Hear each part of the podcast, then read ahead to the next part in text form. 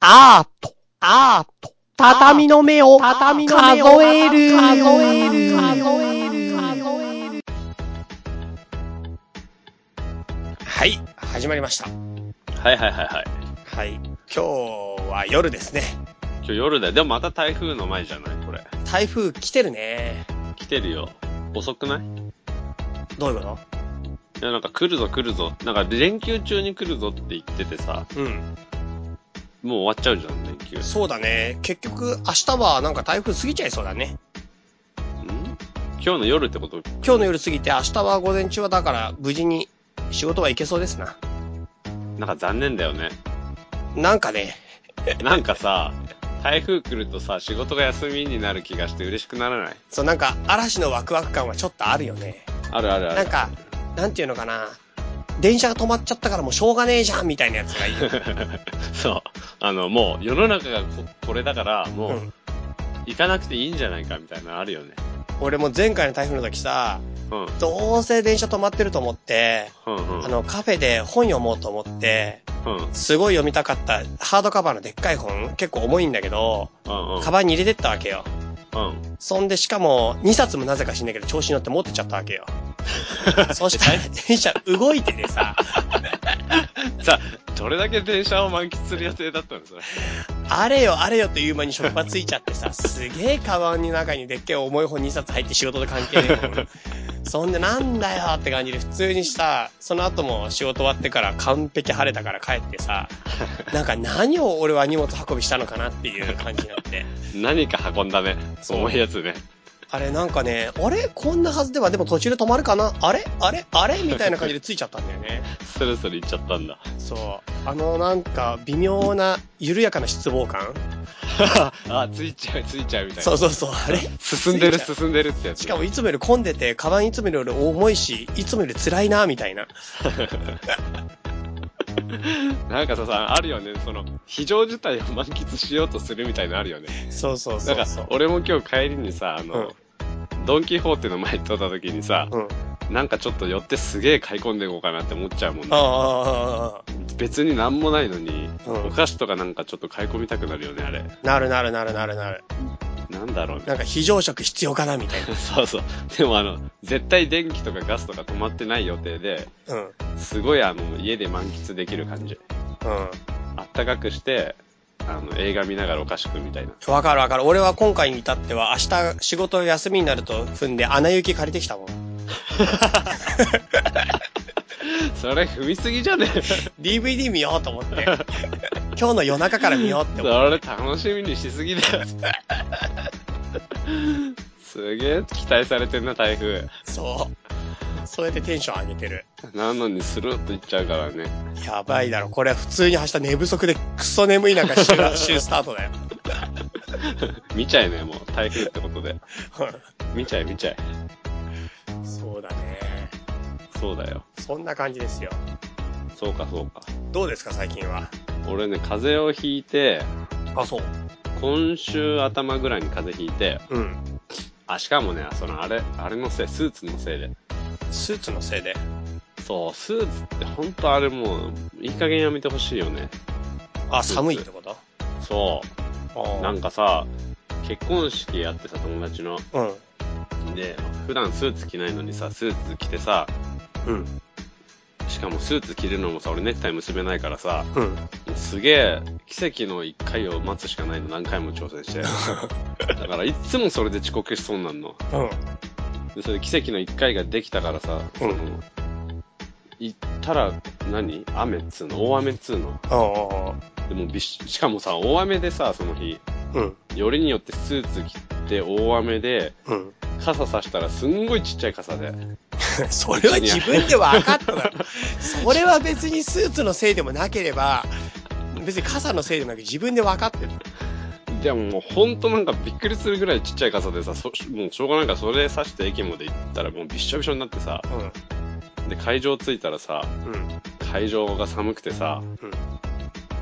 でスーツじゃんどすごい寒いじゃんあれスーツうん。そうだね。てか会場寒かったんだね。寒かったであっという間に風邪ひいたう俺。ん。あら最悪だよ。でね、で、それ3日ぐらいで、なんとか持ち直したの。うん。あ風邪とかひいてらんないとか思って。うん。そしたらさ、昨日、夜さ、なんかよ寝る、寝る瞬間ぐらいまで作業してて、うん。うん。気づいたら俺畳の上で寝てて、でそれで風ぶり 返した。そう本当嫌になるよね。なるほどね。そうそうそうそでも風邪ちょっと流行ってるね。う。あ、流行ってるね。流行って俺る流行っもてる。先週はちょっと咳が出てましたね。そうなんだ。うん。そうかそうか。風邪ひいた。そうそう風邪ひいてたね。でも早め早めに、もうね、さっさと諦めて薬飲んだ。そうだよね。薬飲んだ早いもんね。もうさっさと飲んで、しかも仕事も早めに切り上げて家でゆっくり寝て、うんうんう。ん、なんか、ちょっとのんびりしたら結構良くなって、もう多分大丈そっか。夫。うん。なんか俺病院とか行くのがさ、めんどくさくてさ。うん、めんどくさいっていうか、時間がね、そうそうそうそうそうそう。なんか限られてる感が嫌だよね。ね、タイミング合わないよね、病院って。合わない合わない。だからなんかもう、いいやとか思ってさ、そうすると長引いちゃってさ。うんうんうん。そうなんだよね。そうなんだよ。なるほど。まあ、お大事にですな。もう大事にだよね。うん。そんな感じ。こんな感じですか。そんな感じ。じゃあ今日はもうフリートークは短め で。早速本 だ編行いきぶましょう。短い。 短くね短くていいよ、短くて。本編超大事だから。そう、本編も大して長くねえけどな。はい。じゃはあ、フリートークはこんな感じでした。はい。では、本編、最近気になるのコーナー。ーい。はいはいはい。なんか気になることありますか気になることね、練馬ズサッカーって知ってる練馬ズサッカサッカーじゃないよ。 サッカーじゃないよ。ー何う練馬ザファッカーっていう、ん。あの、日本のラッパーがいるの。知らねえ。まあ知らないか。うなんか、まっちゃんのテレビかなんか出てたんだけどさ。うんで、まあ、普通にラップ、あの、普通のヒップホップのラッパーなんだけど、ん。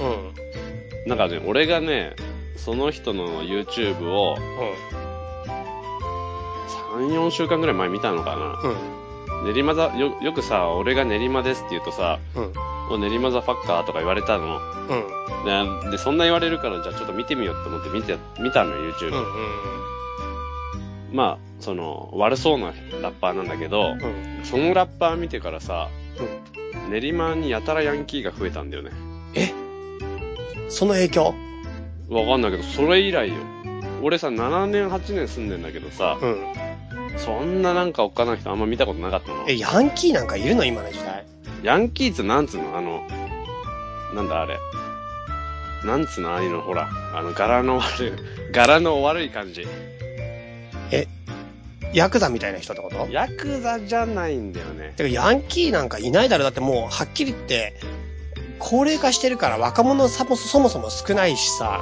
でしょうん。だから少ないじ悪いゃん若者以前に若者が少ねえから。練馬とかもっと少ないじゃん。から今までだから俺じいさんとばあさんしかね、見たことなかった。いるとしたら悪いじいさんとかだよ。あ の昔話でしか見たことねえよ。悪いばあさんとかだろ。それやっつけなきゃいけないやつじゃん、それ。うん。いるとしたらだよ。でさ、な、のはずだったのよ、この7、8年。うん。でも俺がそれ見てから、やたらと見るの。その、どういう悪いことしてんの例えば。いや、直接悪いことしないよ。猫の髭抜いたり。猫の髭抜くのだいぶ悪 いぞ。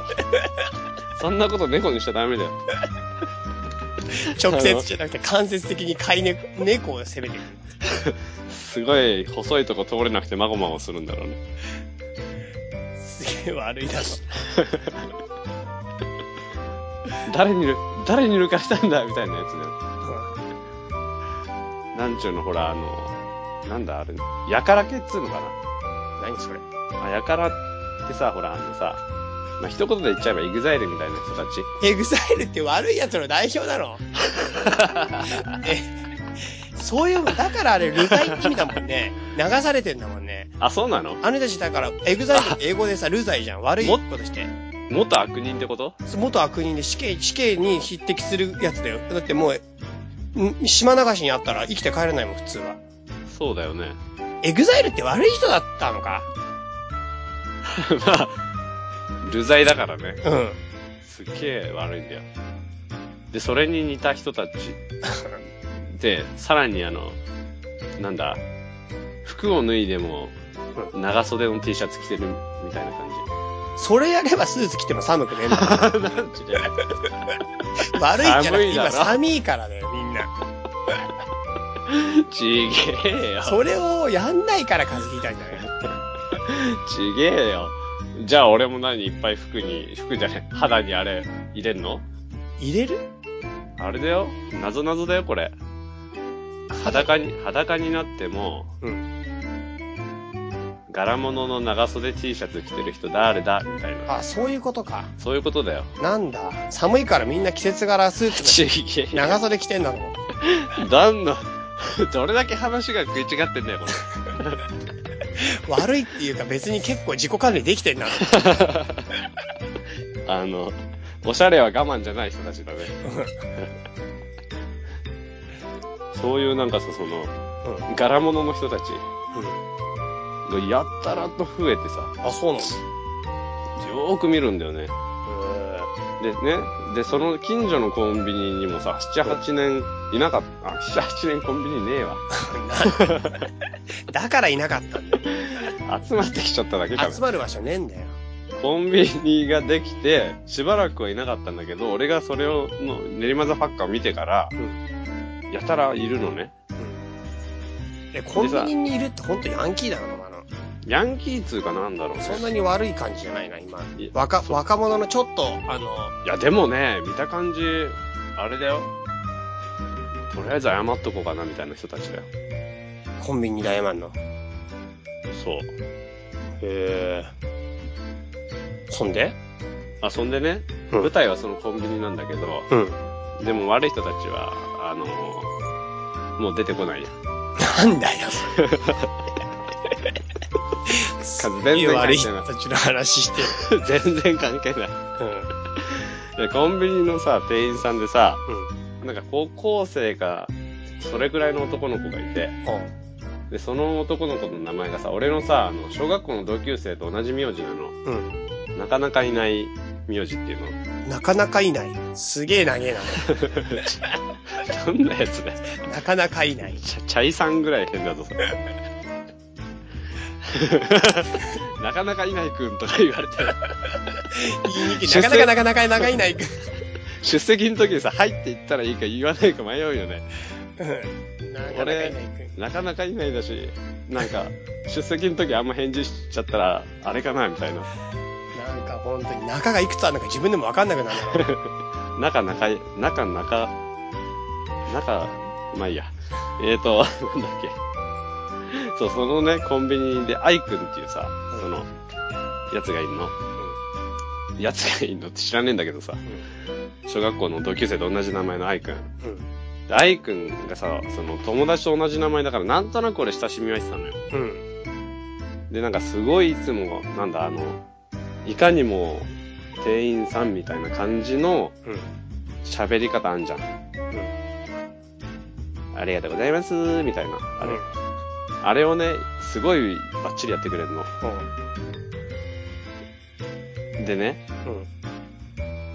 その愛くんの、その、店員さん風があまりにも店員さん風すぎるなって思ってたんだけど、うん。ある日さ、その、よ夜の、夜中買い物に行ったらさ、うん。愛くんの同級生か地元の友達の女の子らしき人が買い物してて、うん。あの、レジのとこで愛くんに話しかけてたの。うん。うん。ああ、何々ちゃんみたいな、なんか、全然わかんなかったよ、みたいな。し多分私服だったからか、久しぶりになったからか。愛くんが、その、なかなかいないちゃんに話してたの。愛くんとなかなかいないちゃん同じ人だよ。そっか。そっか、難しくなってきたね。じゃあ、藤子ちゃんになかなかいないくんが話しかけてた。。そううそうそうそうそうそうそう。藤子ちゃん久しぶりみたいなうんさ、うんうん。ああ、藤子ちゃんパッと見わかんなかったよってう言んっうんてて、でさ、その時さ、レジがさ、うん。なかなかいないくんのとこしかなくて、うん。で、さあ、俺ももう急いでたんだよ。さっさと買って帰ろうと思っててさ。うん。でもさ、その、なかなかいないくんがさ、うん。店員さん以外の声でさ、まして女の子と喋ってるって思ったらさ、もう俺は邪魔することできないって思ってさ、うん。そっと見守ろうって思ったの。うん。で、そっと見守りながらさ、藤子ちゃんとなかなかいないくんの会話盗み聞きしててさ、うん。で、なんか、最後ね、その、またね、みたいな時に、うん。なかなかいないくんが、うん。ありがとうございましたって言ったの。 なんか、藤子ちゃん、それどうかなって思ってさ、うん。 なんか、ねえ、あい、なかなか いないくん的には、うん。あの、一応仕事中だけど、うん。なんだ、なんちゅうの、俺がちゃんと働いてるところを見てほしいっていうのもあったのかな。けど、うん。もしくは、すげえ仕事中だから、うん真面目にやんなくちゃな、なのか、うん。どっちなんだろうっていうのと、藤子ちゃん的にはなんか、あの恋じゃなくてもよかったんじゃないかって、一人で思ってたんだな。違う、それはもう一つの、なんていうのかな。場面転換のところなんだよ。え、どういうこと要するに、藤子ちゃんとなかなかいないくんが話してるときは、うん。友達の状態だったのが、藤子ちゃんが帰る瞬間になかなかいないくんはコンビニ店員に戻らなきゃいけない。まあそうだね。 その瞬間に戻る瀬戸際だったんだよね。だからそこのとこで、ありがとうございましたって言った瞬間になかなかいないくんのモードが変わるの。まあそうだよね。俺がその後買った時はもう、いらっしゃいませーだったもん。そうそう。だから、なかなかいないくんとしては、もう、藤子ちゃんを見送るっていう、そのとこところの、なんていうのかな。店員となかなかいないくんの素の、もう、せ、なんていうか、境目だから、しょうがないよ、それは。そっかな。俺帰り道ね、ずっとなんかさ、うん。その、なかなかいないくんが、もうちょっと、不真面目だったらなんかもうちょっとモテたんじゃないかなとか思ったりしてた。あ、どうする、どうすればよかったのじゃあ、なかなかいないくんは。なんかさ、ちょっとあの、レジ横のチロルチョコパッと取って、うんやるよ、みたいな。ああ。そこでちょっと悪い要素入れるんだ。そう。で、でもちゃんと後であの自分の財布から10円入れるみたいな。ああ、すげえいいやつじゃん、それ。いいやつだよ。それ超かっこいいじゃん。かっこいいでしょ、うん。だから、ありがとうございました、じゃなくて、そうすれば、なんか、よかったなとかさ。ああ、正解を探してたんだ。なんだろうね、なかなかエイペックの性格を勝手に考えてたんだけど、やっぱあそこで、なんだろうね、俺だったらどうしちゃうかな。どうする好きな子とかがさ、来てさ。え、でも好きな子じゃないかも。藤子ちゃんが好きな前提だな、それな、もう。そうだよ。藤子ちゃんになかなかいない子は恋してる前提じゃん。そうだよ。だってなんかなかなかいないけどすげえ嬉しそうだったもん。あ、そう。うん。いつももうバイト中に見ない生き生きとした感じだったもん。だからそのなんか、あ、なかなかいない君ってこういう顔するんだって思ってさ。ああ。なるほど。それの正解、でもそれチロルチョコ結構かっこいいな、もしそれでくれたら。でも藤子ちゃん的には、うん。えこれもらっていいのかしらって、私も共犯になっちゃうみたいな。なんか、え、なかなかいないくん、わちょっとほんとやめてみたいな気持ちになるんじゃないそれで返されて普通にさ、なんかちょっとさ、そういうの良くないと思うよとか言われたらさ、落ち込んじゃうよね。で、でも、もし、パッてってあげたら、え、ちょっと、いい、ほんと、いいよいいよ、何、いいからいらないいらないとか言って返されたらさ、うん。そのまま藤子ちゃん出てっちゃうじゃん。そしたら、なかなかいない子はそれパッて開けて食べるんだよね。 ペロッで、で、ありがとうございました。 そうそうそう。それが正解。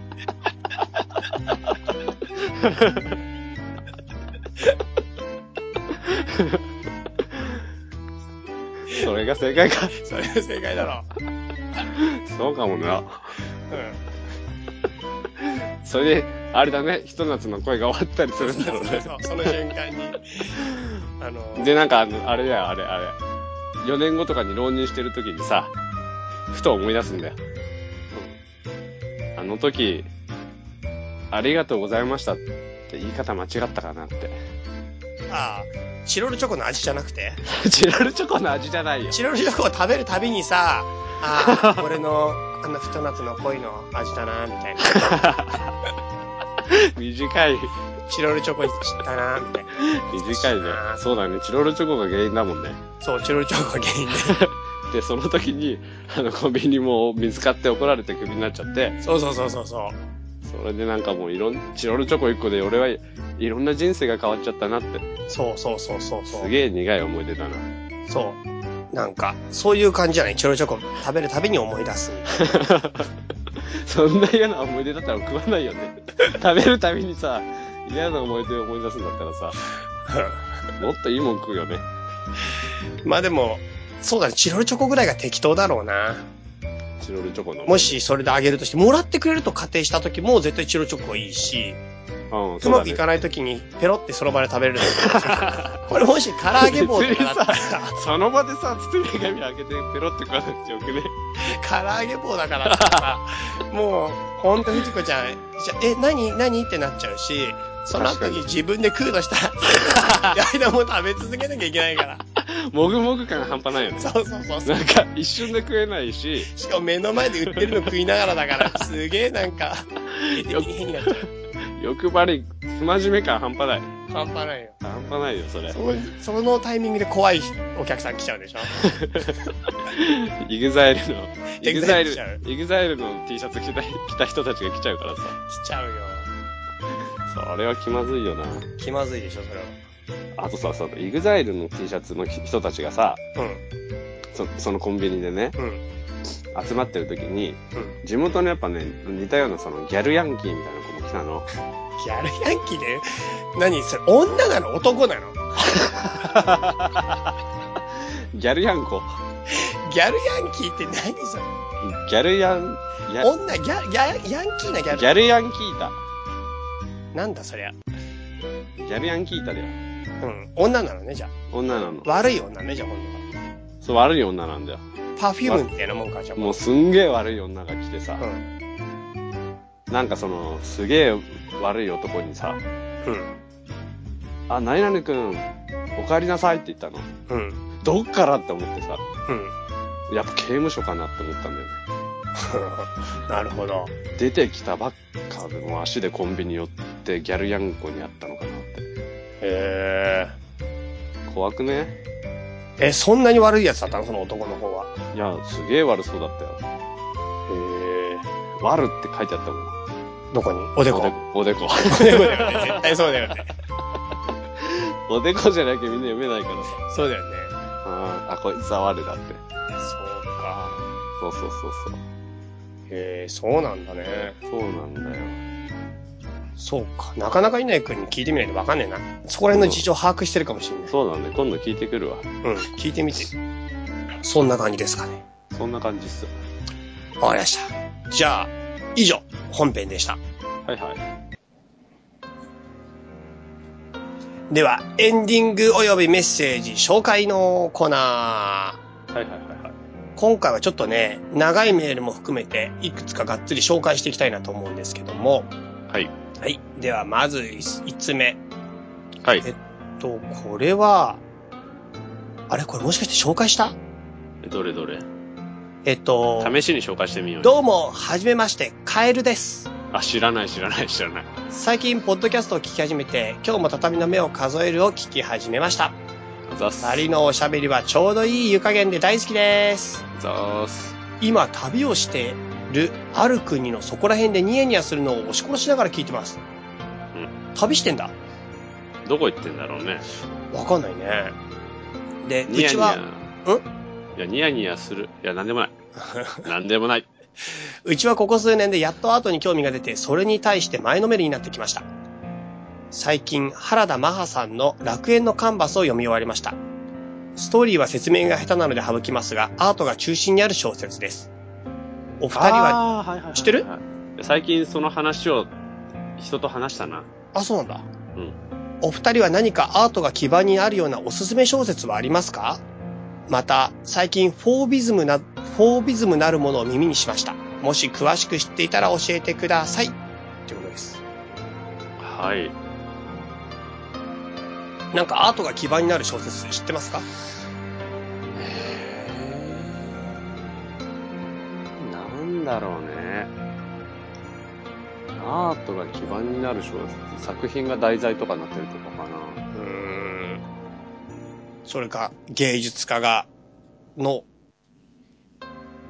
なんかありそう。芸術家が主人公ので、なんかすごくいいのがあった気がしたけど、もう、なんだっけな。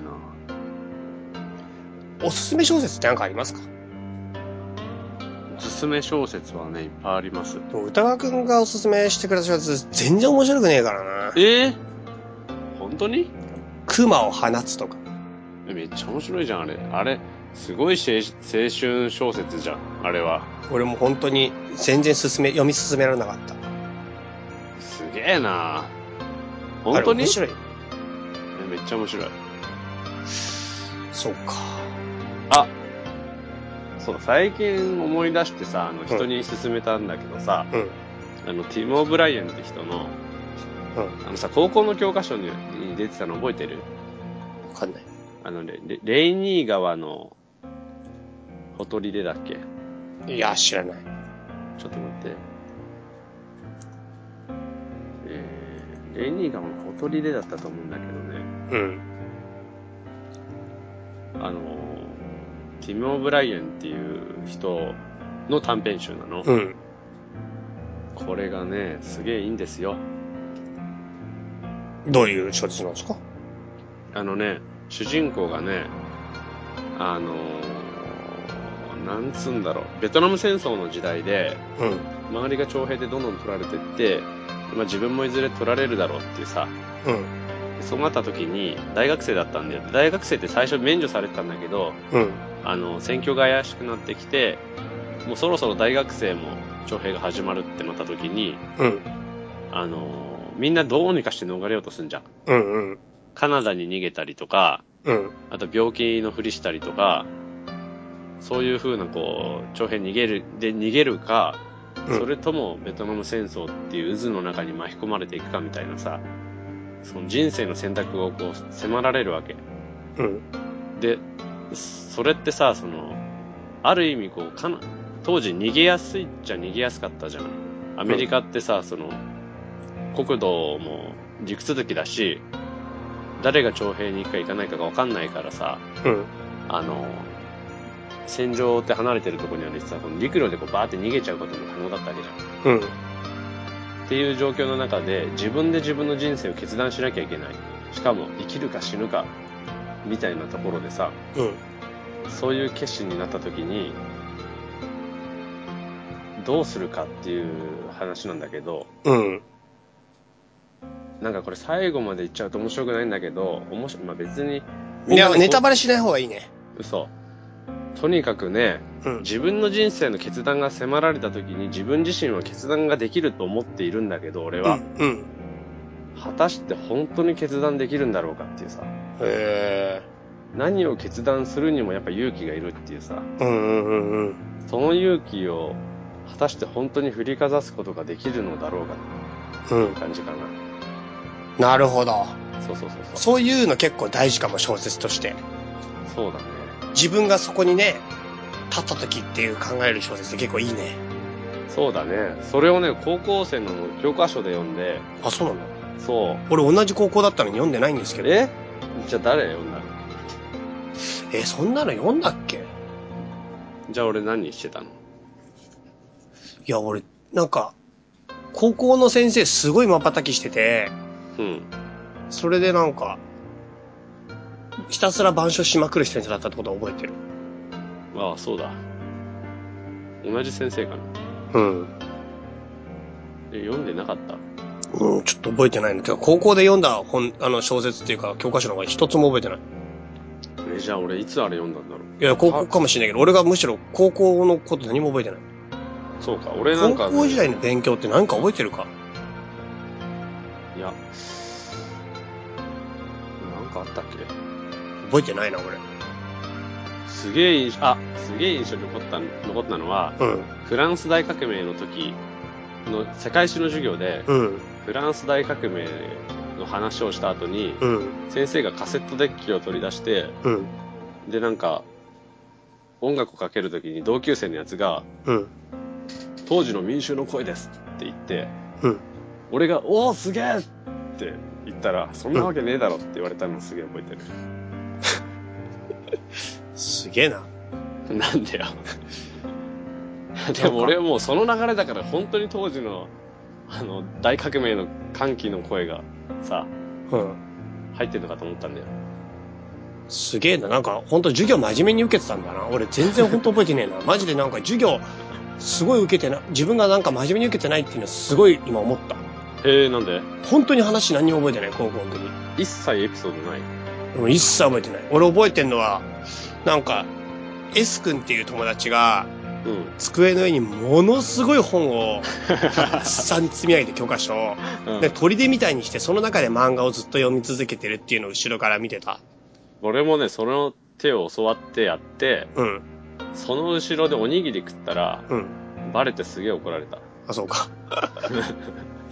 俺も漫画読みまくってたなそう漫画よく読んだね。 ねあんな、あんなになんかさ、え。うん、あの、天気が良くてさ、うん。のどかでさ、いっぱい漫画読む時間あるって幸せだった ね。でもやっぱもうちょっと勉強してきゃよかったな。それはね、本当にそう思うね。それはしょうがないよね。そせめて違う本読んだきゃよかったな。うだな。漫画ってすげえよな。すごいそう思います。はい、じゃあ次のメール行きましょう。はい。えーっ、とね、以前、魔法さん特集やったと思うんですけど、えっ、と、タイルのマホさん。タイルかなタイル奴じゃない隷、奴隷とタイル。そうそうそうそうそうミズ、ミクロモザイクの魔あ、法ミさんでクロすね。モザイクか。はい。で、ミクロモザイクでちなみに検索したあ、してないしてない。ミクロモザイク検索するとなんかね、なんかすごいエロい画像が出てくるんですよ。うっそ、検索するわ、じゃなんかね、多分ミクロモザイクってあのモザイクがすごいちょっとしかかかってないような、なんかシリーズみたい なのがあって、あ。 そう、あれってあれだな、なんか。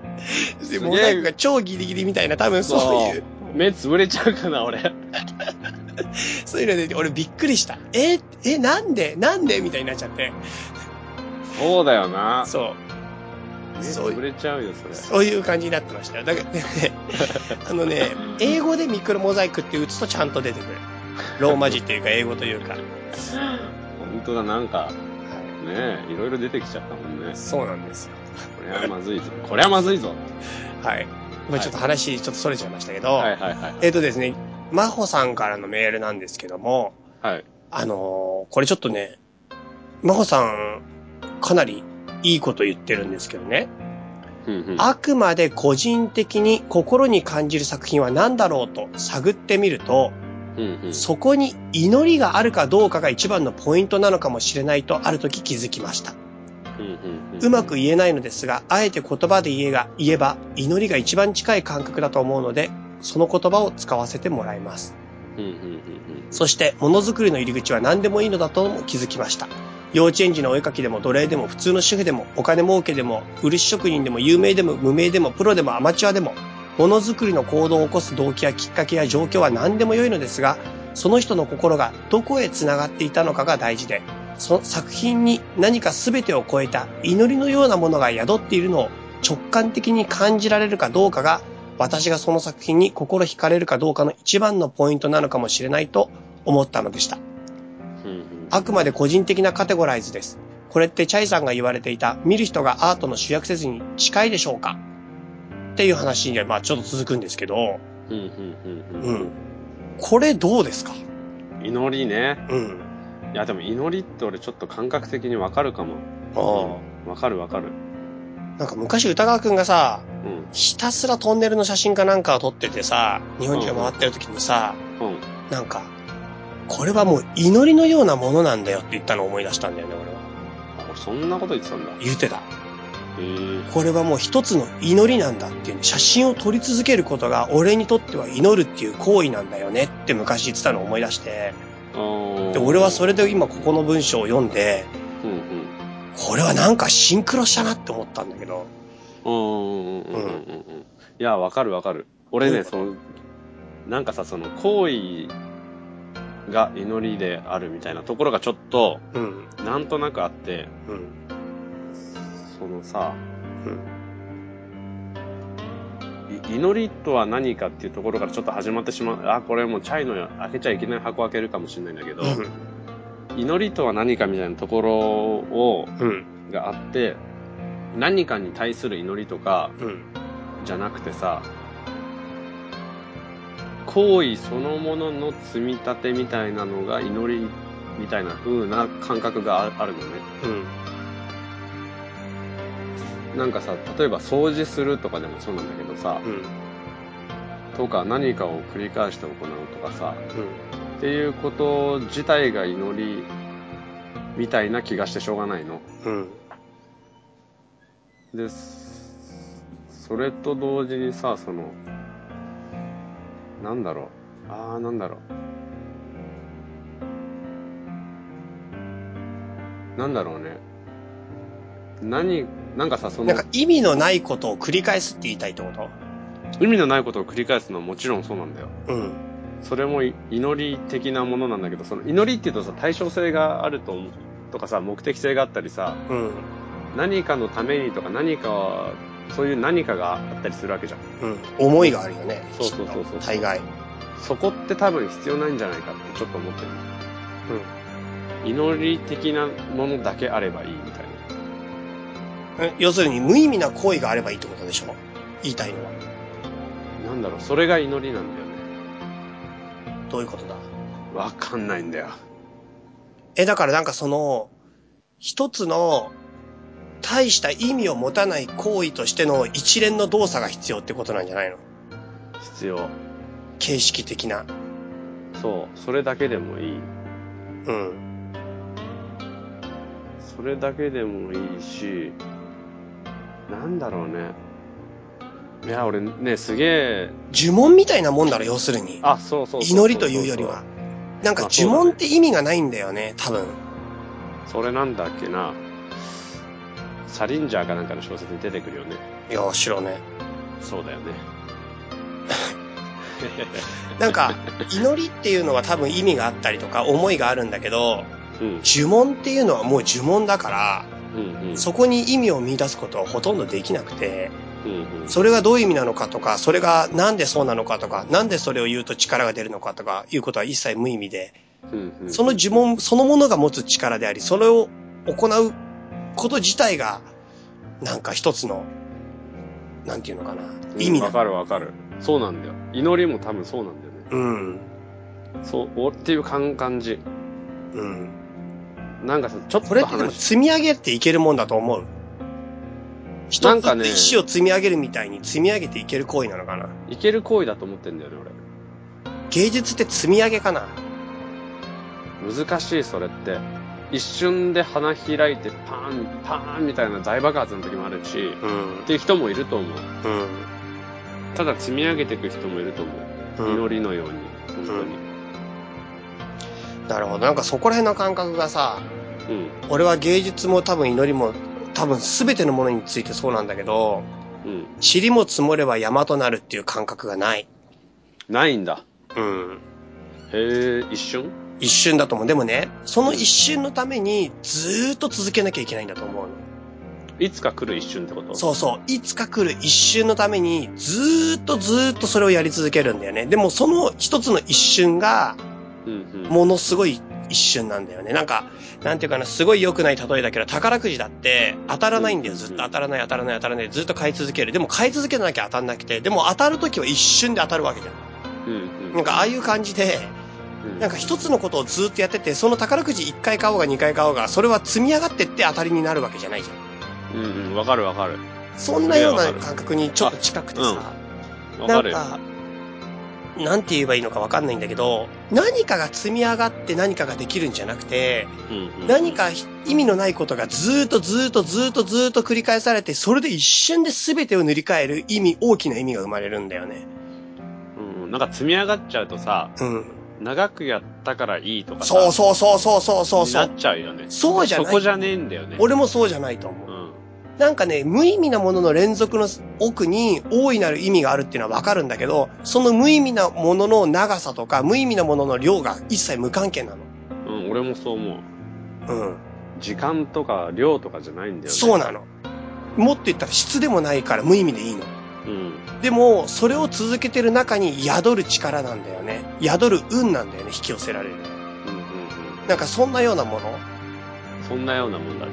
うん。それがなんか、俺を人生に往々にしてあるんじゃないかと思ってる。うん。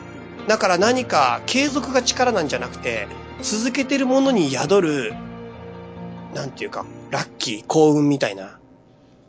何かなんだよね。続けてるものにこそ微笑んでくれるっていうものがあるような気がするんだよな。うんうん。いや、あると思う。うん。あると思う、あると思う。そそうれ。それ。うん、だからなんか、俺は積み上げてくって感覚はちょっとないって言いたい。うん、うん、うん。そういう意味では俺も、うん、ない。その、うんつ積み上がるという意味で積み上がるわけではないっていう感じ。そうだよね。うん、うん、そう思う俺も。うん。はい。こんなもんですか。